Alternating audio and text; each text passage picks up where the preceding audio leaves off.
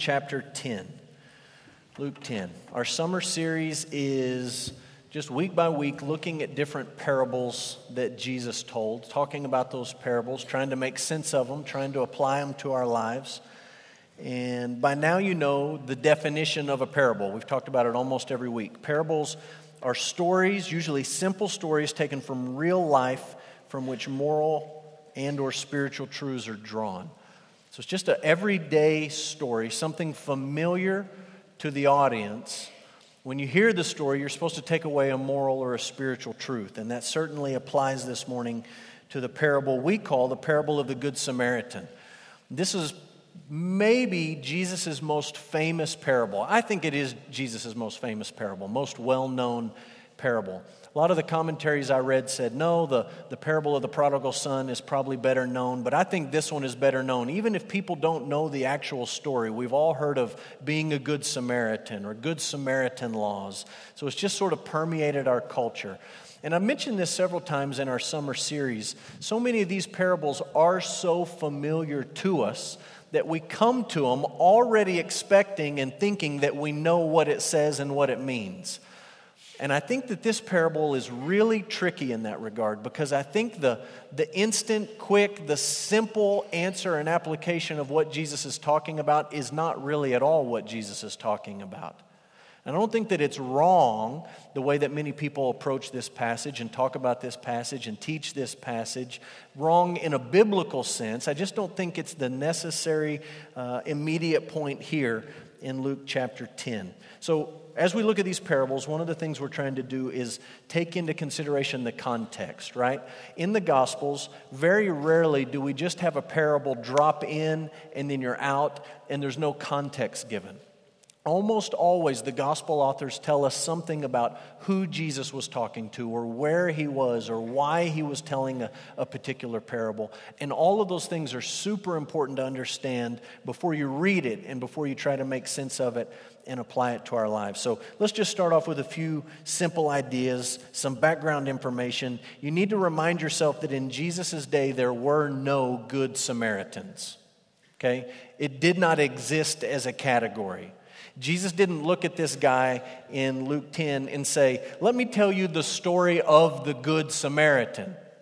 He said, Let me tell you a, a story. No one in Jesus' day would have had a category for good and Samaritan being together. In the Jewish mind, Samaritans were half breeds and they were idol worshippers. The half breed part was bad, but the idol worshiping part was really bad. And so, in Jewish mind, these people are basically Gentiles. They worship idols just like the Gentiles do, and they totally kept them at arm's length. What was unfortunate for the Samaritans is that from the opposite side, the Gentile side, they were way too Jewish for anybody to want to have anything to do with them. People hated the Jews because the Jews were so arrogant about certain things and so, so sort of uh, isolated in their own communities, and they wouldn't fraternize with other people at this point in history. And so they said, Look, you guys are pretty much Jewish. We don't want anything to do with you, which meant that Samaritans really were outcasts. They didn't have a place to belong except with themselves. And in the Jewish mind, these weren't the good guys, these were the bad guys. So you just got to remind yourself in Jesus' day, there were no good Samaritans. You also need to understand something about the lawyer, and I didn't put anything on your notes about the lawyer, but this is a bit confusing for us because when we hear, okay, a lawyer walks up to Jesus, we immediately think Perry Mason or Ben Matlock or Saul Goodman, or you pick your favorite lawyer, whatever lawyer you like. You pick your favorite lawyer and TV show, and you think that's the kind of guy that's walking up to Jesus. It's not at all what's happening when a lawyer approaches Jesus. When you read a lawyer comes to put Jesus to the test, you need to just sort of in your brain, don't scratch anything out in your Bible, but maybe you could write a note and just write seminary graduate. Okay? This is a guy who's gone to Bible college. This is a guy who has theological training in the Old Testament law, the Torah. And he's coming to Jesus, and we've got to give him a little bit of credit. He asks Jesus the most important question that anyone can ever ask. We're going to read it here in just a minute, but the question is what shall I do to inherit eternal life? There was a guy who lived in the 19th century. His name was J.C. Ryle. He's a famous theologian. Uh, his beard would be back in style if he lived today. It's, we've come full circle. Uh, he was uh, a bishop in uh, what we know as the UK, and he's talking in this quote, he's talking about the question, What shall I do to inherit eternal life? And this is what he says He says, This question, it deserves the principal attention of every man, woman, and child on earth. We are all sinners, dying sinners going to be judged after death. How shall our sins be pardoned? Wherewith shall we come before God? How shall we escape the damnation of hell? Whither shall we flee from the wrath to come? What must we do to be saved? These are inquiries which people of every rank ought to put to themselves and never to rest until they find an answer. Some of you have thought about this question. Some of you have thought about it an awful lot. What must I do to be saved? What do I need to do to inherit eternal life? And if that's you, I'm grateful that you've come to the point in your life, maybe because of your parents or because of the church you attended, or somebody handed you a Bible at some point where you've wrestled with this question What do I need to do to inherit eternal life and to be saved? But I promise you, there are some of you in the room this morning that have never really wrestled with this question. Maybe some of you think that, you know, it's not that big of a deal. You just kind of have to be a good person. I talked with several people this last week on our, our mission trip to Canada who looked me in the eye and said exactly that. And I promise you, Canadians are no different than people in Texas. No different. You just got to be, you know, a good person. Well, how good do you have to be? I would ask them. Well, you know, I guess more good than bad. So, like 51%? There's a lot of people have never really wrestled with this question because in their mind they just think, I just, I just, I'm just going to try to be a good person. Some of you have maybe re- never wrestled with this question because you don't even think sin is that big of a deal. You just think it's a bunch of Christians getting uptight and overconscious about a lot of things we don't need to worry about. Some of you may have different ideas about God and how the final judgment works, but I'm begging you this morning to at least put your shoes in the position of this lawyer. Put yourself in his shoes, in his position, where he comes to Jesus and he says, What must I do to inherit eternal life? And if you've never wrestled with that question, I pray you would wrestle with it this morning. It's the most important question that you can ever ask. So we give him a little bit of credit. He comes and he asks the right question. But we also see that he asks for all the wrong reasons. He comes, and as, as I said earlier, we'll read it in a minute. He comes to test Jesus, and then later he tries to justify himself. What must I do to inherit eternal life? He's going to ask Jesus. And Jesus isn't going to answer that question. He's just going to respond with another question. He's going to say, Well, what's the Bible say? In other words, well, you've been to seminary. You tell me. You're the educated one. What does the scripture say? And in my Bible, there's some footnotes, and it tells me that when he responds to Jesus, Jesus says, What does the Bible say? And the lawyer fires back. He quotes two passages out of the Old Testament Deuteronomy 6 5 and Leviticus 19 18. And I'll just tell you straight up, he gives the right answer. What does the scripture say? What does the Bible say? And he quotes the exact two verses that Jesus quotes in other times when people say, What's the most important thing in the, all of the law? Summarize the whole law for us. Those are the two verses that Jesus uses, the exact two Deuteronomy 6 5 and Leviticus 19 18. He's asking the right question, and he's even, in a sense, giving the right answer, but he's coming for all the wrong reasons. And what we see is that when Jesus affirms his answer and he says, Yes, you've answered correctly, go do it, the lawyer should have been crushed by the weight of the law. Instead, he tried to justify himself. And what I mean is this He says to Jesus, What do I need to do to be saved? And Jesus says, Well, you've studied the Bible. What does the Bible say? And he looks back at Jesus and he says, Well, I'm supposed to love God with all my heart, soul, mind, and strength, and I'm supposed to love my neighbor as myself. Deuteronomy 6 5 and Leviticus 19 18. And Jesus says, Man, sounds like you got it to me. Go do it. At that moment, he should have looked at Jesus and said, I haven't. And I can't. I'm incapable of doing it. I've fallen short of that standard. And if he would have said those things to Jesus at this point in the conversation, it would have gone a completely different way. Instead, his heart comes out and his motive comes out where he wanted to test Jesus and now he wants to justify himself. Jesus responds with a parable, a parable we know of as the parable of the Good Samaritan. So here's the big idea of the parable thinking about the two verses that the, the lawyer quotes and Jesus affirms. Loving God involves loving your neighbor. If you're going to love God, you have to love your neighbor. Those two things are connected. And loving your neighbor involves sacrifice. You don't just get to say, I love my neighbor without ever putting action to it. It's going to cost you something. So, loving God involves loving your neighbor, and loving your neighbor involves sacrifice. Let's read the story, read the parable, and then we'll pray together. Luke 10 25. Behold, a lawyer stood up to put him to the test, saying, Teacher, what shall I do to inherit eternal life? He said to him, What is written in the law? How do you read it? And he answered, You shall love the Lord your God with all your heart and with all your soul and with all your strength and with all your mind, and your neighbor is yourself. And he said to him, You have answered correctly. Do this, and you will live.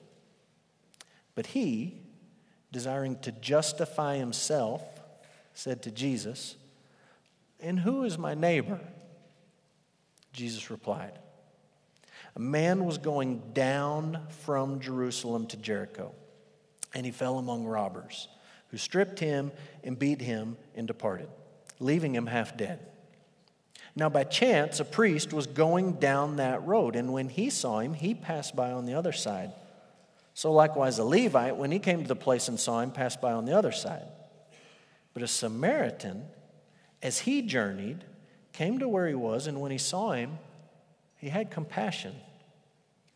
He went to him and bound up his wounds, pouring oil, pouring on oil and wine.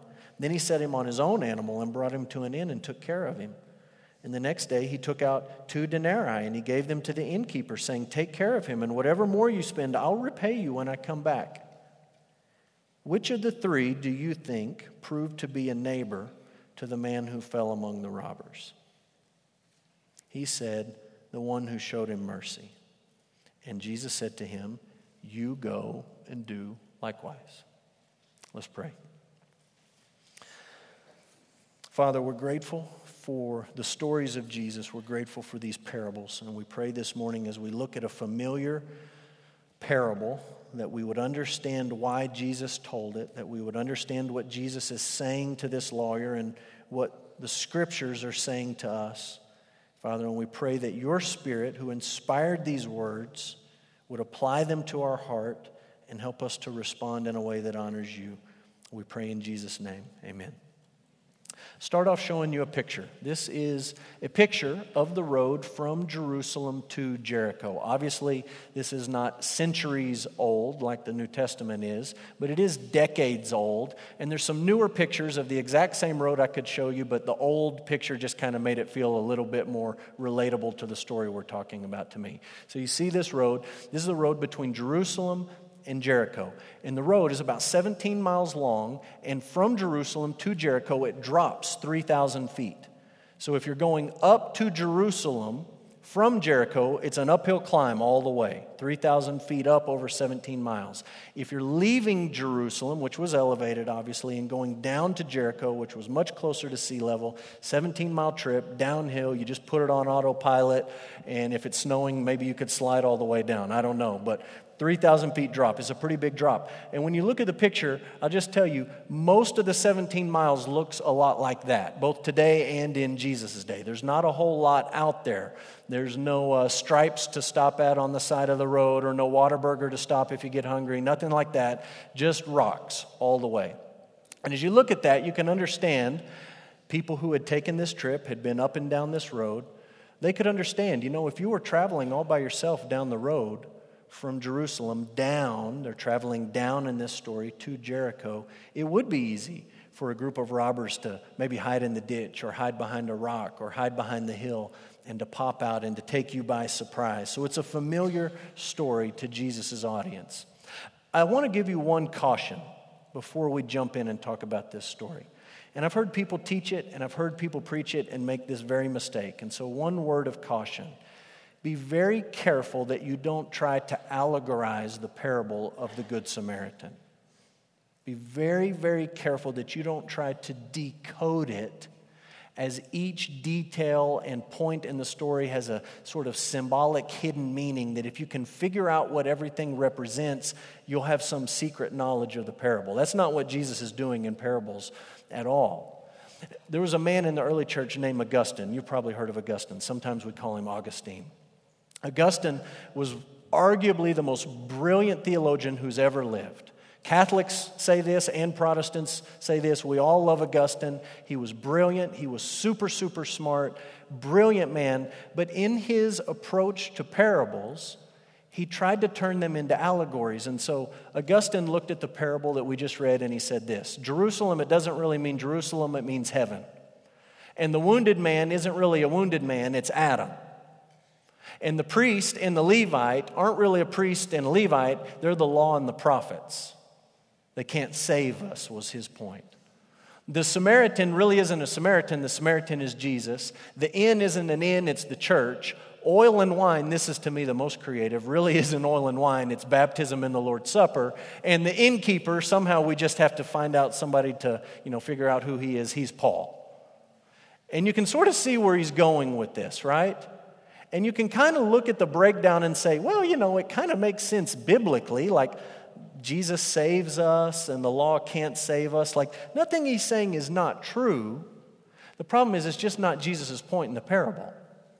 This is not like some secret code where you get your cereal box out and you get your secret decoder ring and hover it over the thing and you hover over law and it changes from law to the, you know, something completely different. Jesus is taking something that was familiar to the people that he's speaking to and he's using it to drive home a point. And our job, our goal is not to try to decode everything and figure out what Jesus was really talking about, but just to understand the story and to think about the man that he told it to and what Jesus was trying to say to this man. So, as a story, it's pretty straightforward. Jesus says, There's a man, and he doesn't tell us anything about this man. Keep that detail in your brain. Just says, There was a man. It's just a guy. Is he Jewish? We don't know. Is he Gentile? I don't know. Samaritan, he's just a man. And he's going from Jerusalem down to Jericho. And he falls among the robbers and the thieves, and they attack him, and they beat him up, and they leave him on the side of the road half dead. And then a little while later, here comes a priest, and then later a Levite, and they both pass by on the opposite side, and neither of them stops to help. I've heard some people say they didn't stop to help because they were on their way to serve in the temple, but the directions are backward. That really doesn't make sense. They're going down, and the road going down goes from Jerusalem to Jericho. So maybe you could say the priest and the Levite, they had been up to Jerusalem to serve at the temple, and maybe they were done with their service and they were ready to go home. But for whatever reason, they pass by and they don't stop, they don't help this wounded man. But then a Samaritan comes by and he sees the guy in the ditch and he has compassion on him. And he stops to help. There's a great risk to himself. He takes the injured man and he puts him on his animal, which means he can't ride the animal. He's got to now walk. And he goes to the inn and he leaves him with the innkeeper and he says, Look, I'll pay for this guy, take care of him, let him rest, doctor him back to health. If you need more money when I come back, I'd be happy to give it to you. This is the story that Jesus tells. Our goal is to say, what is Jesus trying to say to this lawyer who came to test him and who wanted to justify himself? Let's start with this question. Give you a couple of questions that maybe you've thought about, maybe you've never thought about. Question one Why didn't Jesus give a direct answer to the lawyer's question? Like the guy comes to Jesus and he says, What must I do to be saved? If you've ever read the book of Acts, you know that the first time Peter preached a sermon, he got done preaching on the day of Pentecost in Jerusalem, and the crowd responded, What do we need to do to be saved? And Peter did not tell them a story. He said, Repent and be baptized. You'll be saved. And if you've kept reading in Acts, you remember that on one of Paul's mission trips, we've talked about this lately, Paul found himself in Philippi and he's in prison. And there's this big dramatic event in the middle of the night, and the jailer has been listening to Paul and Silas sing. And when they're ready to escape, or when they could escape but they stayed put, the jailer says, What do I need to do to be saved? Sirs, what must I do to be saved? And Paul doesn't tell this story. Like it's the exact same question but Peter and Paul don't give the same answer. So you just sort of wonder why didn't Jesus just look at the man and say, You're a sinner, you need to repent of your sin, and you need to throw yourself on God's mercy? That would have been the direct answer. Why not answer his question? Well, maybe there's a couple of things going on here. One, he knew the lawyer's motives. He knew and he understood that this man was coming to test Jesus. He wasn't coming humbly to get an answer. He was coming to see if he could trap Jesus and play a theological word game. Jesus knew that. Secondly, Jesus was trying to engage the lawyer's heart. He's trying to take this abstract theological question that the lawyer brings to Jesus and to bring it down into something concrete that he would then be forced to wrestle with and to think about in his own life. Second question, and this is to me the more interesting question, and again, you may have never thought about this question. Why did Jesus make the Samaritan the hero instead of the priest or the Levite? Why take the Samaritan, the bad guy, and make him the hero instead of making the priest or the Levite the hero? And why take this anonymous man and put him beat up, left for dead in the ditch? instead of putting the Samaritan in the ditch. Okay, are you tracking with me? Put your thinking cap on.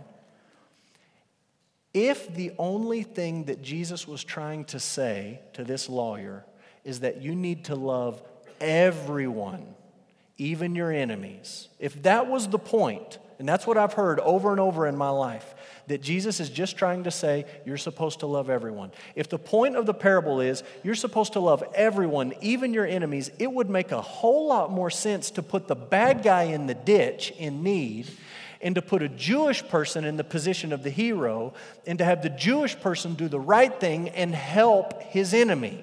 Show love to his enemy. And Jesus could have wrapped it up nicely and he said, Do you now see? Even your enemy, you're supposed to love your enemy. Jesus is not trying to make that point in the parable.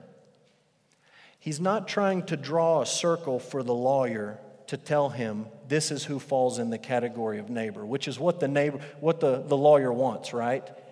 Who is my neighbor trying to justify himself?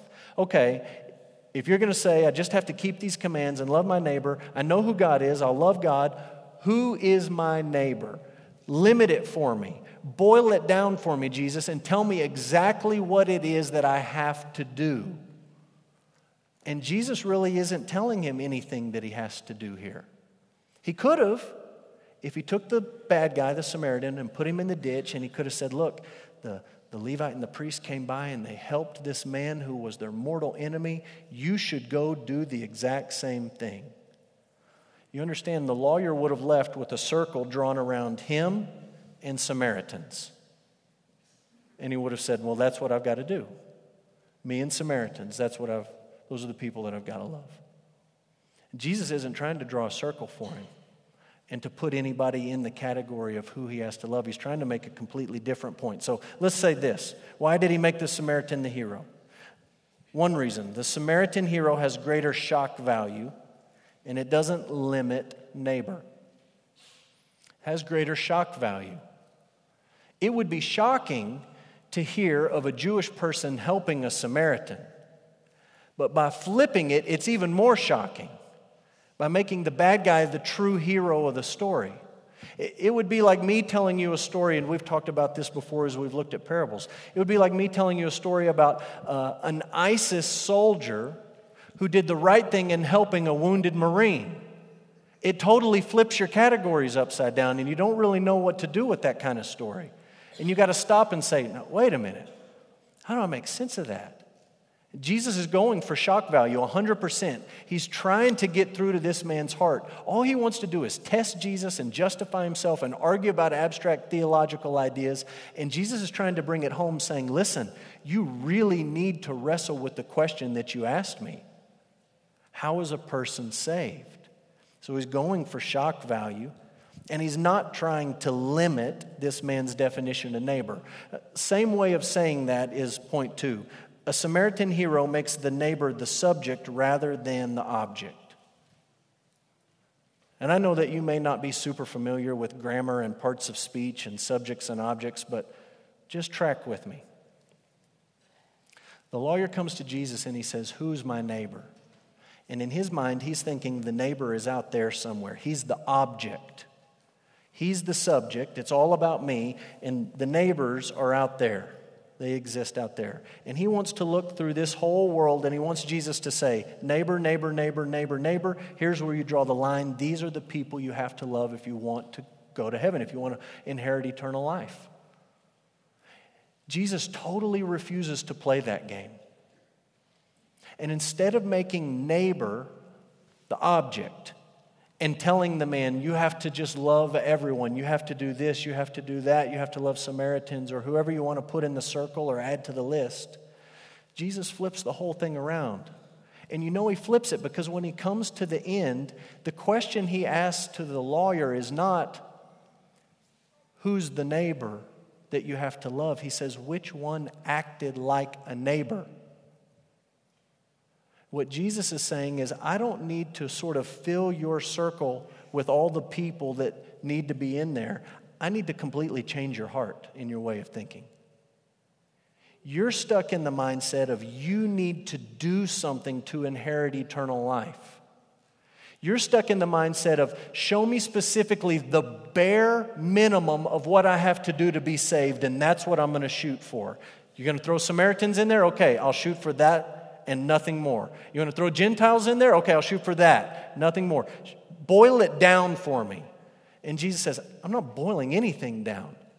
It's not about making lists. It's not about putting people in your circle. It's about your mindset and your heart completely being flipped upside down and you understanding that you are the one that is supposed to be a neighbor. Jesus understands if I can change this lawyer's mind and get him to see that God doesn't so much want you to do certain things for certain people so that you can be saved, He wants you to be a different kind of person. He wants your heart changed. Jesus knows if I can get this man's heart changed, I won't have to make him a list. If he understands that he's supposed to be neighborly, I won't have to tell him who to be a neighbor to completely flips it on its head. Unfortunately, I don't think the lawyer got it. And I say that if you look at the end of the parable, I think it ends tragically when Jesus says, Which of the three, the Samaritan, the priest, or the Levite, which of the three proved to be a neighbor to the man who fell among the robbers? The answer is the Samaritan. That's the answer. It's A, Samaritan, B, priest, C, Levite. That's what Jesus is looking for. And I think with clenched teeth and white knuckles and his heart pounding because he's humiliated and he's embarrassed and he knows what Jesus is trying to do, he grits his teeth and instead of saying the word Samaritan, He's the hero, he's the neighbor. He says, the one who showed him mercy. All he had to say was the Samaritan. He says, the one who showed, showed him mercy. And Jesus said, Well, you go and do likewise. How do we apply it? Let me give you a few thoughts of application. Number one, applying the parable to specific people in specific situations misses the point totally misses the point. The lawyer came to Jesus and he wanted to know, You tell me exactly who I need to love. Who's my neighbor? You tell me and I'll go do it. And too many times in my life, I've heard people teach this parable or apply this parable, and what they say is okay, the guy on the corner, that's who you need to go love. Okay, the, the mom who's in need, that's who you need to go love. Okay, the widow who doesn't have anybody, that's who you need to go love. And they throw out all these specific people. That's what the lawyer wanted. He wanted a checklist. Who do I have to love and be kind to and be a neighbor to? And Jesus never gives him that. He never, ever, ever answers his question. He completely flips it around and he says, You're supposed to be the neighbor. It's not about looking out there and trying to check a box off. It's about looking in here and seeing if you're the kind of person that God wants you to be. So when you apply it and you say, Look, we need to be, we need to uh, be good Samaritans to the people in Kenya, or the people in Alaska, or the people in Canada, or the needy people in Odessa, or any other specific application. You're just sort of taking what Jesus turned inward to our hearts and you're turning it back outwards and you're saying, just do this, this, this, and this. And that's what it means to love your neighbor. Jesus is less concerned with you having a list of who you need to love as he is you being a loving person. And that leads me to the second thought of application God's people are called to be merciful because God has shown us mercy in Christ. Jesus just doesn't want to give a list of all the people you're supposed to be kind to and nice to so that you can do it, check it off, pat yourself on the back, and say, I guess I get to inherit eternal life now. He wants you to look at your heart and He wants you to see have you experienced God's mercy? And has God's mercy to you changed you into a merciful person? I think that's what Hunter talked about last week with the parable of the, the unforgiving servant. I haven't listened to it yet, but I'm guessing that there was some talk about look, when you've been forgiving, forgiven much, you ought to then be a forgiving person. It's exactly what Jesus is saying here. The Bible says that God had love for his people before the foundation of the world. The Bible says that God had love for his people while, while we were his enemies. The Bible says that Jesus came not that we might serve him, but that he might serve us and give his life as a ransom for ours. He came to seek and to save what was lost. The Bible says that the Spirit of God has been sent by the Father and sent by the Son to take out our heart of stone, the heart of stone that wants to make lists and check everything off, and given us a heart of flesh that we might love God and truly, for the first time in our lives, keep His commandments. God has done all of that for us as a free gift of His grace and His mercy. We haven't earned or deserved any of it. And when you get that, when you get that Jesus Christ was God in human flesh, come to live for you and die for you, when you get that God sent His Spirit to bring you to life when you were dead, when God's mercy takes hold of you, I don't need to give you a list of who to be kind to. I don't need to detail out who you need to forgive. I don't need to give you all of those specifics because God's mercy changes us into merciful people. His forgiveness changes us into forgiving people. And the last idea is this we just need to acknowledge our failure to keep God's law and abandon all attempts at self justification. And that's where the lawyer really, really missed it. When you come to Jesus and you say, What do I need to do to inherit eternal life? And Jesus says, You need to love God with everything that you have and everything that you are. And then you need to love your neighbor as you love yourself. I hope and I pray that you don't walk away from that answer thinking, All right, let's go, I can do it. I hope you hear that answer and it just crushes you to the ground, flat on your face before Jesus and you acknowledge, I haven't done that, I can't do it now, and I know that I will never be able to do it on my own. And what I need, Jesus, is grace and mercy. What I need is someone to do that for me, someone to do it in my place, and someone to die for my failure to do what you've called me to do and commanded me to do. Listen, when you come before God trying to justify yourself, you always end up with white knuckles and clenched teeth and racing pulse, gritting your teeth, trying to just be good enough. And when you come to God and you just acknowledge, I've fallen short and I can't do it on my own. And I'm trusting in what you have done for me in Jesus. And I'm trusting that what you've done for me in Jesus will transform me into the kind of person that you want me to be. You walk away free. You walk away joyful. You walk away worshiping. You walk away the complete opposite of this lawyer who came to put Jesus to the test. And so the more, this morning, the, the question before us is simple What do we need to do to inherit eternal life? And the thing that Jesus is trying to drive home to our hearts is we can't. That's why he came to seek us and to save us, to serve us by giving his life as a ransom for ours, to send his spirit to bring us to life when we were dead. My prayer this morning is that you wrestle with that question, that you listen to the response of the lawyer, that you understand what the gospel message is all about and what the scriptures are pointing to, and that you run to Jesus. Let's pray together. Father, we are grateful for your grace and your mercy. And we just stop to remind ourselves that apart from your grace and apart from your mercy, we have no hope and we have no life. We have no good thing to bring to you. Father, I pray for those who are in the room this morning, for every person. I pray that we would wrestle with this question what needs to happen for us to inherit eternal life? What do we need to do to be saved?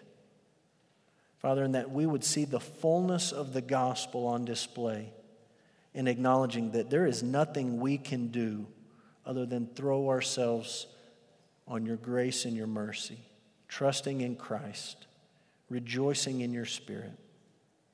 Father, be honored as we lift our voices and as we sing to you in response to your word. We pray in Jesus' name. Amen.